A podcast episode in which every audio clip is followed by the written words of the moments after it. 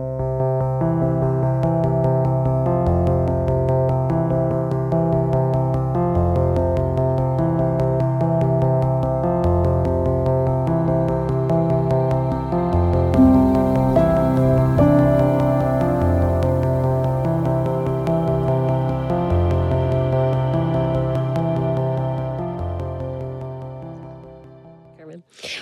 want to uh, acknowledge that a lot of us have been having probably a very interesting year. And this last year, I think we've all found our own ways to cope uh, through the various shutdowns and changes we've each had in our own areas. And our family began to cope using dress up theme meals. Now, there are uh, five people that live in my household that you'll see in these photos myself, my husband, my two kids, my 24 year old niece. Um, and it started innocently enough with this original plan was to do this formal dinner where, ladies, by the way, I actually fulfilled the goal of re wearing a bridesmaid's dress, 2005, that dress is from. But then it took on its own life, and each week someone from our house would pick a theme, and then we would dress together for dinner. So here's a few of the other ones we did. Here you'll see some more. This first one is circus. Then we went Western cowboy themed. Uh, here's some more. This was the goth night. Uh, the next one that's coming up here, you'll see, uh, was a rainbow theme meal. Unfortunately, when we added the dog, we still only had six, so we're one color short. Um, this was the Hunger Games meal, the next one. That's my niece and I as citizens of the Capitol. And then here uh, you'll see us on a pirate night. And my personal favorite was secondary Harry Potter characters, where I have to say, maybe my proudest parent moment when my son came down over the stairs dressed as the Whomping Willow. If you know Harry Potter, you are joining me in the mic drop in that moment. Well, we would dress up, we would have a lot of fun, and then, of course, I would put these pictures online. And every week, I'd start getting the same comments. And people would say, where do you get all these costumes? Man, you must have an amazing dress up bin, or for Canadians of a certain age, what a tickle trunk you must have. And here's why I have to confess we don't have a costume bin. What I would do every week is I would simply take my phone and I would Google whatever the theme was, and then I'd look at what I wanted to dress as, and I'd say, well, what do I have in my closet that looks like that? And then I'd put it on. Now, the reason I tell you that today is because I actually think it connects really well to the theme of this series, as is in heaven. This is a direct quote from Jesus' prayer, which he taught us to pray, where we pray, Your kingdom come, your will be done on earth as it is in heaven. Now, here's the thing if someone tells me that I need to do something as it is in another place or another way, my first question is going to be so, what is it like in that place or that way? So, for example, if you said to me randomly, you know, we should dance as they do in Peru, I'm going to say, so tell me how they dance in Peru. Or if you said, let's eat as they do in Japan, I'm going to say, well, how do they eat in Japan? And so, if you say to me, we should live as is in heaven, my question is going to be, so what does that look like? Similarly to when, you know, my daughter would say, Tonight we're dressing as cowboys do, and I would quickly Google and say, What is that like? And then I'd put that on. The good news is, Jesus gave us many wonderful examples of what the kingdom of heaven is like and what we can put on. And I'm going to look at a few of those examples today. The first one I'm going to tell you about uh, is found recorded in Matthew chapter 18. And each of these is a story that Jesus would tell to paint a picture of his kingdom. And it reads The kingdom of heaven is like a king who wanted to settle accounts with the servants. As he began the settlement, a man who owed him 10,000 talents was brought to him. Since he was not able to pay, the master ordered that he and his wife and his children and all that he had be sold to repay the debt. The servant fell on his knees before him. Be patient with me, he begged, and I will pay back everything. The servant's master took pity on him and canceled the debt and let him go. I think it's hard for us to fully grasp how significant this story is because we don't use the same units of currency. But here and later in the story, we see two currencies mentioned the denarius and the talent. Now, a denarius was, we now realize, the equivalent of about one day's wage. A talent equaled 6,000 denarii. Now, this servant is said to owe this king 10,000 talents. That means the equivalent of 600,000 day's wage or 1,643.8 years working 365 days a year. Jesus might have said he there was a servant who owed a king a cajillion billion dollars. It was a complete nonsense number. That was what Jesus was trying to say. Someone could never repay it. A king would never lend it. Today, I think Jesus might say there was once an Amazon warehouse worker who owed Jeff Bezos a quadrillion dollars. It would be bizarre. It's ridiculous. Why would he loan it? No no one could repay it. And the point was that the servant could never repay it. He could only rely on the king's mercy. And the kingdom of heaven, Jesus says, is like that king who did give mercy, which reminds me that the kingdom of heaven is radically forgiving. Jesus told this story in response to first telling people they should seek reconciliation. And then one of his followers says, Well, how many times should we forgive? Maybe like seven, which was generous of him because at the time the teaching was three. And Jesus says, No, 70 times seven. Again, this other big number. He says, Actually, the kingdom of heaven is like a king who forgave this servant a cajillion billion dollars. That's a lot of forgiveness. And we might logically balk at that because forgiveness doesn't come easy any more than it did for the servant in this story. Because Jesus goes on to tell more about this story he's using to make a point here. He says that after this, that servant who was just forgiven goes and finds one of his friends and says to his friend, You owe me a hundred denarii, 60,000 less, percent less than this other he was owed, and you have to pay it back. And when he couldn't, he had his friend thrown in jail. And then the king is so upset with the first servant that he throws him in jail for not showing mercy. And this is where we can get a little bit uh, taken aback. We might say, oh gosh, this is strange. So if God's like this king, the kingdom's like this king, maybe God's not forgiving after all. But I don't think that's what the story is saying. Jesus is saying the kingdom of heaven is marked by forgiveness. If the forgiveness of that king that the servant received didn't translate into forgiving others, then the relationship he had with the king would break down itself. It was as if he would be put into his own prison from his own unforgiveness. I mean, it would be similar to those dress up nights if I know it's goth night and I look and I see a bunch of black, or cowboy hat night and I see a cowboy hat and I refuse to put it on. It's just not going to look quite like it should.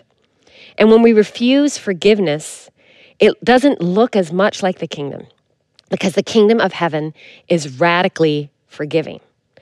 Now, there's more stories to be told that Jesus tells.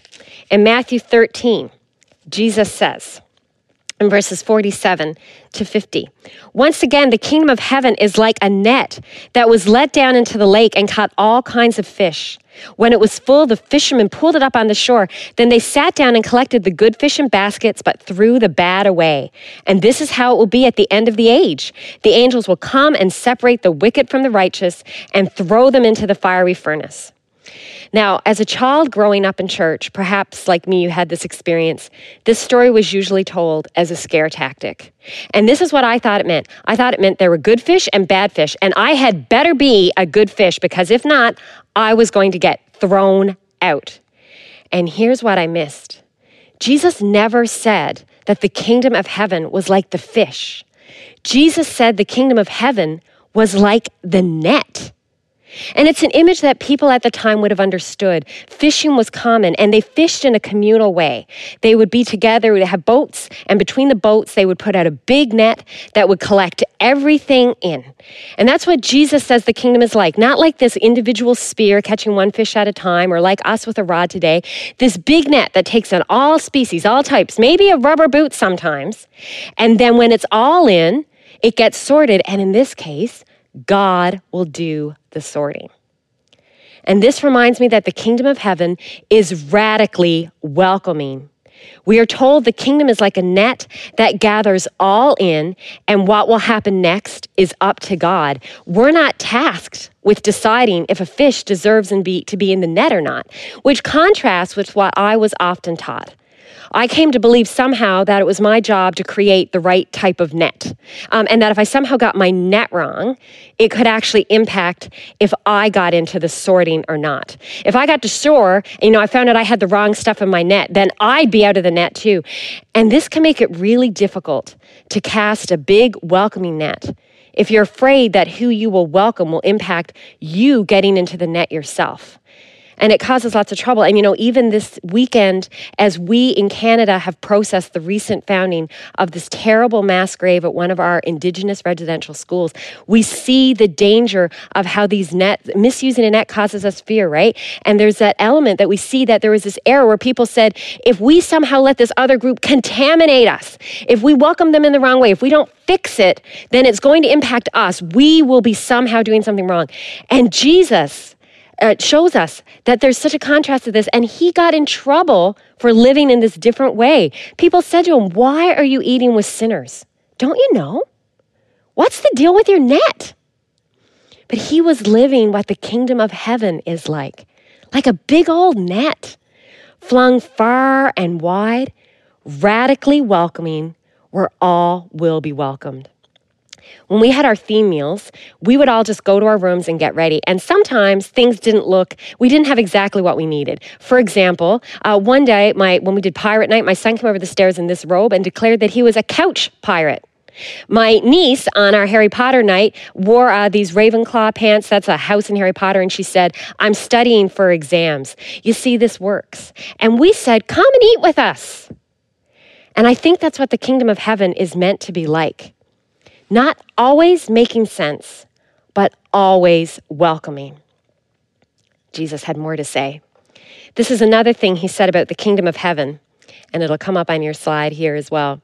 The kingdom of heaven is like a mustard seed which a man took and planted in his field. Though it is the smallest of all seeds, yet when it grows, it is the largest of garden plants and becomes a tree, so that the birds come and perch in its branches. The kingdom of heaven is like yeast that a woman took and mixed into about 60 pounds of flour until it worked all through the dough. Now, what's interesting here is that what Jesus says isn't technically true. The mustard seed isn't actually the smallest seed. The tree it produces isn't actually the biggest tree. Jesus is using hyperbole and commonly understood images at the time for things that were small and trees that represented a kingdom. And the point he is making is that the church works this way, that the kingdom works this way. A small thing becomes something huge and amazing. That's what yeast does. The daily making of bread was a normal day to day part of people's lives at this time. Yeast they knew could turn into something much bigger. We learned this in our theme meals as well. One week, my son decided to make pizza from scratch. And I remember him making this dough and putting it in a bowl and saying, Mom, it's not going to be enough. And I said, Wait. And sure enough, a few hours later, when we went back to this bowl, the yeast had caused the dough to grow into something so much bigger, enough for everyone. And this reminds me that the kingdom of heaven is radically peaceful. And this contrasts with what people would have thought the kingdom was expected to look like at the time. We may think, what do you mean by peaceful? What I mean is, this is a contrast to this idea that people would have had that they were anticipating a political revolution. That the kingdom, this new way of God, the God that they wanted to come and save them, would come through conquest, through might, maybe even through violence if necessary, and a new way would come. And Jesus says, No, that's not what the kingdom is like, not my kingdom. Instead, his kingdom would look like a little mustard seed planted by an aging farmer, a handful of yeast in the hand of a poor woman. The little things that would come together to create a new way in the world, not a military coup, not a bill earned or won in Parliament or Senate, not an anti mask protest or the protection of Christians' right to worship in person, not taking children forcibly from their homes to learn a certain way, but love every day peace every day. That's what the kingdom of heaven is like. Jesus' kingdom, in fact, would be embodied not in a coup, but at a cross. It didn't make any sense.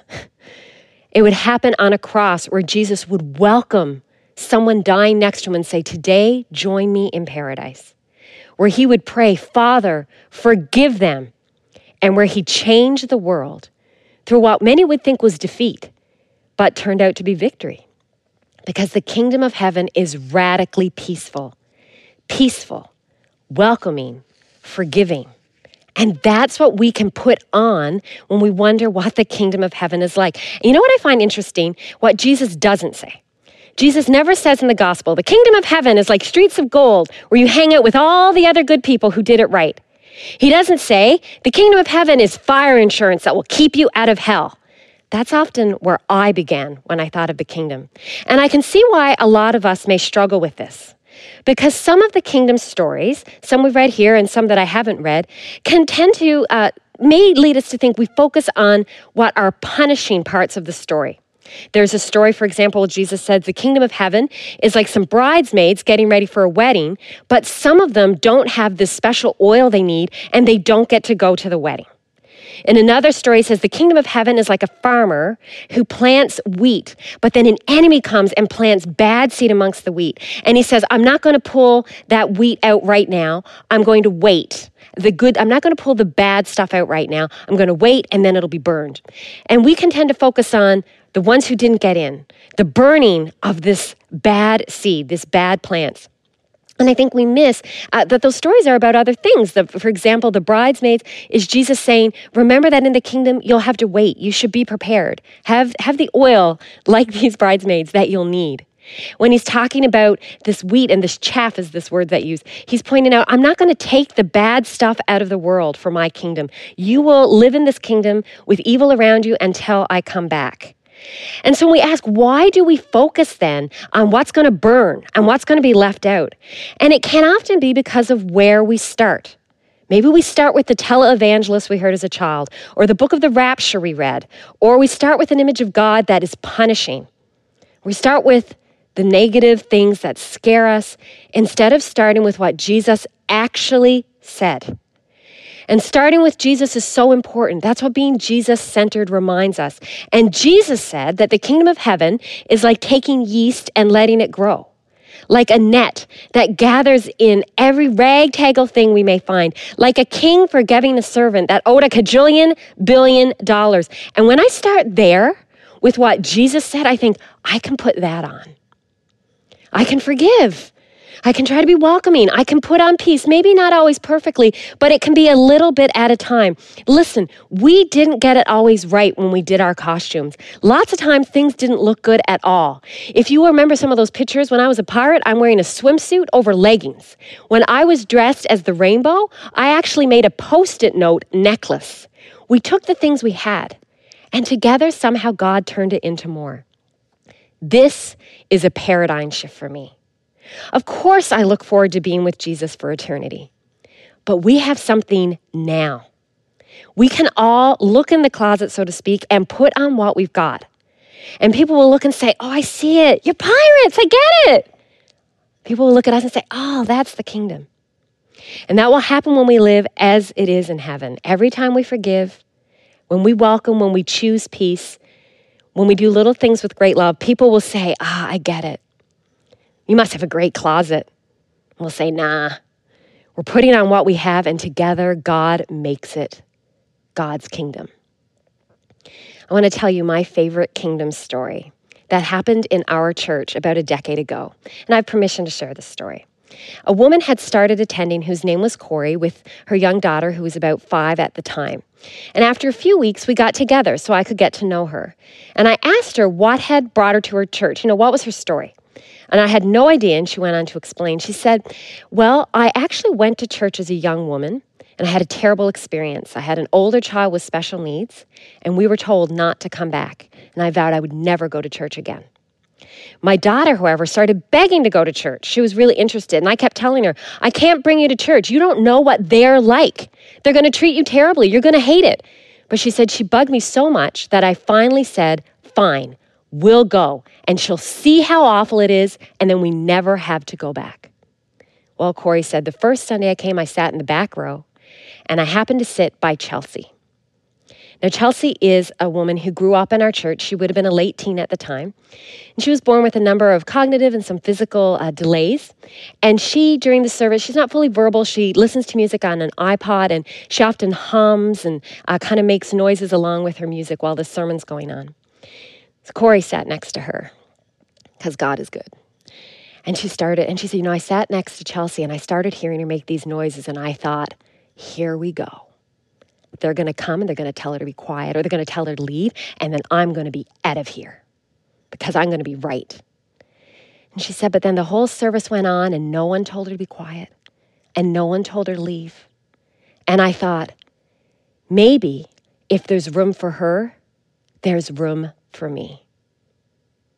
Two years later, I baptized Corey, and now she, we met her this week to plan our community gardens, which provides food for our community because the kingdom of heaven is like that radical welcome, mercy where there needs to be mercy, and a big old net, and God taking something small, like a woman listening to an iPod, and turning it into something so much bigger.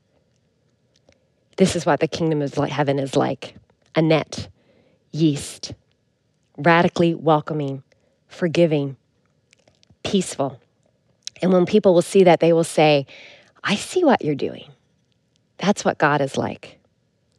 Put on the things that look like Jesus, and we will see the kingdom come. Because if I may be so bold, the kingdom of heaven is like a family dressing up for a theme meal during a COVID pandemic. One looked in their closet and found a piece of what they needed, another found something else and they put it on. And when they did, people said, I see it. I see who you're trying to be. And it brought joy. Let's pray together. I'm going to lead us in that prayer that we now call the Lord's Prayer. If you don't know it, you can just listen. And if you do know it, perhaps you want to pray with me for God's kingdom to come. Our Father, which art in heaven, hallowed be thy name. Your kingdom come, your will be done on earth as it is in heaven. Give us this day our daily bread and forgive us our trespasses as we forgive those who trespass against us. And lead us not into temptation, but deliver us from evil. For yours is the kingdom, the power, and the glory, forever and ever. Amen. Amen. Leanne, thank you so much for essentially setting the table, but then doing such a deep dive, such such wisdom as you've led us into this conversation of what does it look like to have it be here on earth as it is in heaven Thank you so much. And so exciting to say that the teaching portion ha- doesn't end here. We're transitioning into a time of conversation. Through this Jesus Collective series, we've partnered with our friends at Woodland Hills, and one of their pastors, Shauna Boren, will join both Leanne and I now for the next little bit of time as we just keep talking about this concept of what it means to live now on earth as it is in heaven, those words of Jesus. So here we are all together. Let's keep this conversation going. Shauna, hello. It's so great to have you. Why don't you just introduce yourself quickly? Oh, hi. It's so good to be here. Like uh, they've said, I'm Shauna Boren. I'm a part of Woodland Hills Church, one of the pastors there, and I am so excited to be a part of Jesus Collective and this partnership that's happening. And wow, what an amazing, great, intriguing, challenging message we just heard. I'm excited to talk about it. Yeah, absolutely. And Shauna, we'll just let you carry on the conversation or kick us off here. Leanne, you did such a great job, like talking about those radicals, those things that the kingdom mm-hmm. exists in. And Shauna, I just would love to hear your perspective as we think about being radically welcoming, radically forgiving, radically peaceful. What is pinging for you there? Like, launch us into our conversation. Yeah. Oh my. Okay. Well, first, full transparency, I'm having to rethink my family dinners because I think we need to add in some dress up time. So thank you for that challenge, Lee. That was great. Um, but seriously, the the line that you t- when you said that the kingdom of God didn't come from a coup, it came at the cross. That. Mm blew my mind because when we look at the cross that's what we see we see the ultimate sacrifice. We see the self sacrificing love of Jesus on full display, where he is welcoming all to participate in that. And he is doing it peacefully, actually sacrificing of himself. And we see the ultimate forgiveness happening there. And so it was so powerful and beautiful uh, to have that picture right there of what Jesus did and what he calls us to do. Because the kingdom, you're right, it's not something that we wait for in the sweet by and by. This is something that we as kingdom people are to live out now. And that includes the hard things like radically forgiving, being radically welcoming, and being radically peaceful. Such good stuff. Mm-hmm. Yeah. So and good. I think yeah, go that, ahead, Leanne. Yeah, and I think that the tendency when I think about why I struggle with those things, it's when my mind jumps to all the but what abouts, and I'm sure that many people are already yeah. asking the but what abouts, right? And you know, for example, with being radically welcoming, but what about? Like, are you saying that like we don't hold people accountable? Yeah. Like, are we just uh, just saying that anything goes? And of course we're not. We're saying we're going to let God do what God will do, and our task is to create a radical, radically welcoming space. You know, we ask the questions about well, can anything be forgiven? Aren't there some things we shouldn't? And aren't there times that we stand up and fight? And then I think we get so caught up in the but what aboutisms that we don't actually look at what Jesus said. And we want to make all mm. these uh, disclaimers, all these statements like, but you know, if, we, if someone lived by that, that would mean this. Yeah, you know, it was hard when Jesus said it too. It surprised people. And it's so important that we start with what Jesus said. Mm. That Jesus said, this is this is my view of the kingdom. This this is what I'm yeah. creating this kingdom to be. And then modeled it exactly what you said on the cross, which blows my mind too, right? That this is, let me show you what the kingdom is like it looks like this cross. And mm-hmm. that's not at all what we think of when we think of kingdoms. Totally. Yeah. Well, and Leanne, it's like, I really appreciated what you postured there because, yes, and I'm the one who said it here as we started this conversation about how radical it is, how radically welcoming and forgiving and peaceful. But I, I actually, as you were talking, was thinking we can also start small. And that sometimes is the most radical expression mm. of these ways of living, of the clothes, for lack of a better term, that we're putting on. And I love, I wrote it down. I don't want to get it wrong. You said a small thing becomes something huge and amazing. And even for me, as I think of my own journey, I think sometimes I think, oh, I'm supposed to be a kingdom bringer that is so radical. Well, I can't do that. But what I can do is start with something small and actually part of the the radicalness of it all, is that a word? Is that it's Jesus that moves it into something huge and amazing. And so when we think of hard situations where it's like I don't know how to be welcoming or I don't know how to forgive that person or that really that like there's some severe situations that we talk about how can I forgive that? or in a world that's so polarized like how do i bring peace and i think I, I, don't know what you guys think about like what does it mean to actually start small and trust that jesus yeah. is the one that moves it into something amazing like what are some examples of of that because I, I wonder if that helps us think about oh that's how we participate in this radical movement of the kingdom is saying what's my part that's that's small i don't know what do you guys think about that what are some examples yeah, I think go ahead. So is that okay? Okay, sorry. I think it's so important. I think you've got it, Carmen. We've got to invite Jesus in. And so I can't help but think of when we say to folks, you need to be radically forgiving because that's what Jesus demonstrated for us like we've said, there are situations that you maybe can't even fathom what it looks like mm-hmm. to be radically forgiving because whatever occurred was so huge or or or mm-hmm. it was very traumatizing or what I mean that's just reality unfortunately in this fallen world and so what I have learned is to invite Jesus into those specific situations like if it's an action that was done against you um, invite him in and be honest with your hurt be honest with your anger, with your fear, with what it is that you are um, not wanting to enter into forgiveness with this certain person about. Like, just be very real with him and allow him to meet you there and allow him to guide you to that place to where you can say, This is forgiven. And I just feel like I have to say, saying it is forgiven doesn't mean that the that the transgression was okay. It's not mm-hmm. putting our stamp of approval on something. It is not saying, okay, we can go back to the way things were. It's just saying, I'm not mm-hmm. allowing this to pull me away. I'm going to, with the help of Jesus, forgive this situation, forgive this person. But then we still need to know how we function and operate beyond that.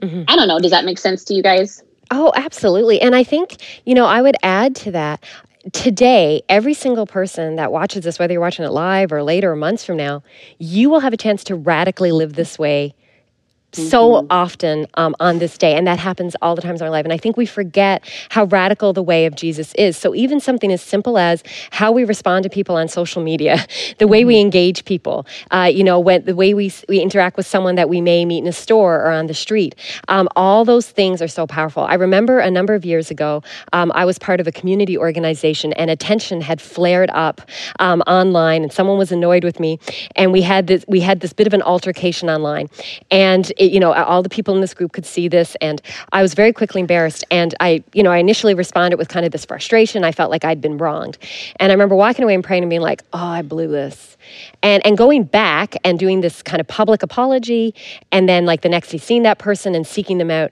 and I was shocked by the number of people going, "I, I can't believe you did that." wow, that was like, weren't you mad? Weren't you this? Mm-hmm. And realizing even that moment of saying, oh, I need to choose peace here was radical, right? It was radical to people to be like, oh, that person was so rude to you. They were so aggressive. Mm-hmm. You should have told them right off. I can't believe you were willing to even talk to them again. And and we all hear that we have those conversations every day, right? So even that moment where we say, hmm, like I could just choose to seek peace hmm. between me and my spouse, between me and that friend, between me and that person I'm having a fight with on the internet is actually very radical. And I mean, even that story I told at the end, which I'm biased, this is one of my favorite kingdom stories ever. I love this story of God taking uh, this this woman that many people would maybe you know traditionally say well what what would they bring to church this person who literally can't even is not even fully verbal in many ways and god's like no actually this is who i'm going to use to bring someone to jesus yeah. that's kind of how i work yeah like, isn't God awesome? So like, this good. Is, this is sort of my plan. Chelsea's going to bring Corey to Christ, FYI. So I love, I love that. that. so much. And yeah. the, the radical th- kingdom thing that day was when I was preaching a sermon and someone was humming in the back. The radical thing was no one telling her to be quiet. Hmm. Yeah. It's incredible, yeah. isn't it? it? What God uses. It comes in, in so many surprising ways. And that's the beauty of it. If we can just tune in we could see God at work. And so to get back to Carmen's question about just kind of some of the baby steps, like just pay attention, stay in tune to seeing God at work and just partner with him. I know mm-hmm. uh, Bruxy has talked about like practicing these things. I, I remember he told this story about when he would walk around his home and if he would um, knock into something and like stub his toe, he would say, I, am sorry to the inanimate object because he was trying to train himself to it. respond in a graceful, loving, peaceful way. And yeah. and so then when a big moment came, he was prepared. He naturally joined in and partnered with God with what God was doing in that moment. And so yeah, it's just really cool how we can be surprised by the beautiful ways in which the kingdom shows up if we're tuned in to see it. Absolutely. And I think that's a little bit about what Jesus was saying in that parable of the unmerciful servant, as it's named. And we do struggle with that second half where it's like, well, why, what's going on there? And that was a new way for me to think of that uh, scenario, right? That this servant who has just experienced incredible mercy is now refusing to show mercy to someone else. And in that moment has just totally broken the relationship that they'd had with the king. And I think that's mm-hmm. what we mm-hmm. forget that we need that, that as we learn to show mercy with those little things, we're going to find that it opens that door for more and more relationship with with our king with king jesus right mm-hmm. and it's mm-hmm. it's interesting because i think what we often do is we start by focusing on the things we can't forgive i've never mm-hmm. heard ever ever ever when i talk about the story or when i do like premarital counseling i talk about forgiveness everyone always says well what about if there's things i can't forgive no one ever says what about if i do something someone doesn't want to forgive and you know what almost guaranteed we're all going to be in the second boat. If we stop and go, well, thank God people forgive me, I'm going to need yeah. so much forgiveness, which I think is what this story is inviting us to do to stop and remember all the forgiveness and mercy that we need and we've received, thanks be to God. then we are like, of course we can give it to others. But we focus on what's been taken from us then we start to get it. So I mm-hmm. love that. Start with the small things. We start forgiving the little things, and then we start seeing God in that.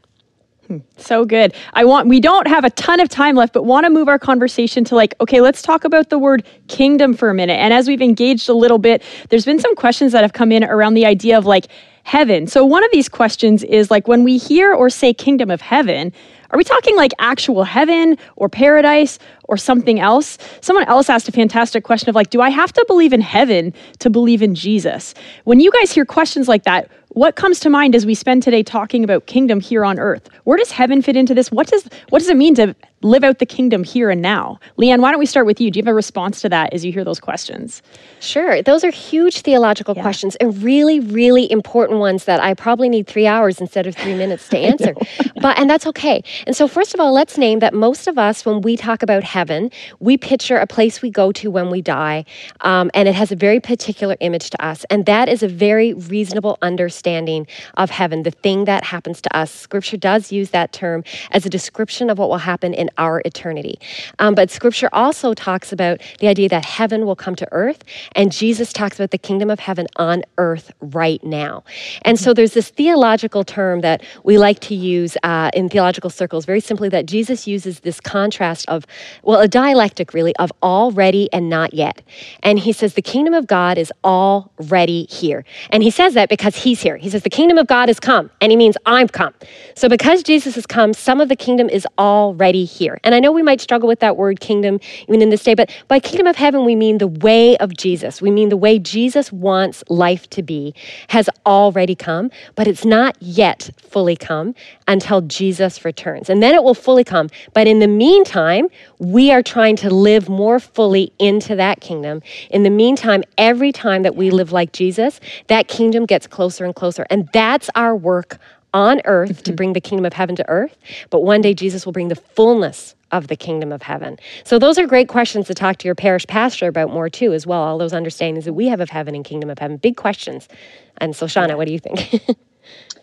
uh, you stole my answer. So what she said, amen to all yeah. of it. Really good. really good. And, and, Couldn't say and those are those are really big questions and but then i think we've honed in on something important there. There's this like interim liminal space that we all get the luxury of living in where it's not yet fully mm-hmm. here. And i think that's why you know there may be some watching and engaging this morning saying like yeah that's not my experience of christians. All that forgiving welcoming right. radical whatever. And so want to say if you're in a space where you're like i don't actually yet follow jesus but what you've said this morning doesn't quite align with with what i always like heard rumblings of or thought or even for those that follow jesus and say that wasn't my experience growing up and leanne you you alluded to this too of the like our starting point of some of these parables was very mm. different and i think that's led to an expression of not fully expressing the fullness of Jesus kingdom. And so there's brokenness there and there's disjointedness and there's times where we mm-hmm. we as believers and we just as humanity have gotten it so wrong. And so that that tension of like heaven? Is it here? Is it not here? What does it look like when we haven't fully lived out what we should as people who claim to follow Jesus? Mm-hmm. Shauna, what do you think? I know I rambled there for a little bit. I kind of took us on a tra- like on a tangent, but what do you think? Yeah, no, I no, it's such a great it, it's such a reality, right? There are so many people who look at us or have looked at believers and say, uh, that's not been my experience. Leanne's story about the woman who said she would never return to a church because of the way she was treated years ago. Like that is sadly so many people's experience. And so if we as kingdom people could get this vision of Jesus alive and well in the here and now. And part of the already not yet is the fact that we as kingdom people are to bring forth the character and compassion and love of Christ. And that, that is how the kingdom comes now, is through us trying to be that mirror, reflecting who Jesus truly is and was and does. And I mm-hmm. think if we can, the more we do that, the more we can recapture some of our uh, broken image that folks yeah, have yeah. of believers, unfortunately. Mm-hmm. So, yeah. And it, that's why it's we a start, high call. Sorry. It's a high call. Yeah. No, and that's ahead. why we and we start with Jesus. Yes. Right. And I think that's yeah. sometimes where we've we've missed the boat a little bit, including myself, because often we start with us and we mm. start with where I want to spend eternity and if I'm going to be in or out yeah. and all these things about what what's in it for me.